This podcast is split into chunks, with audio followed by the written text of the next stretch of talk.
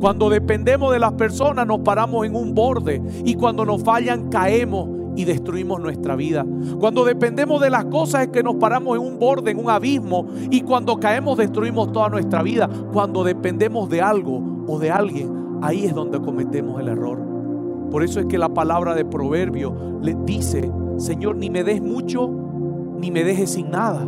Porque si me das mucho me olvido de ti. Y si me dejas sin nada, comenzaré a también hacer cosas en contra tuya. Y lo mismo le dice a sus discípulos, no lleven nada más que lo justo y lo necesario. Ustedes no van a depender de lo que llevan, ustedes van a depender del poder de Dios. Y ellos cumplieron eso. Y por eso muchos que estaban oprimidos por espíritus malignos fueron liberados. Muchos que estaban enfermos fueron sanados.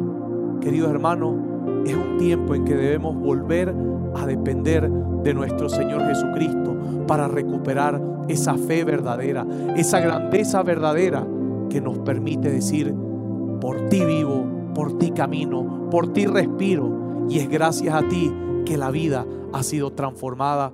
Amén, amén, amén.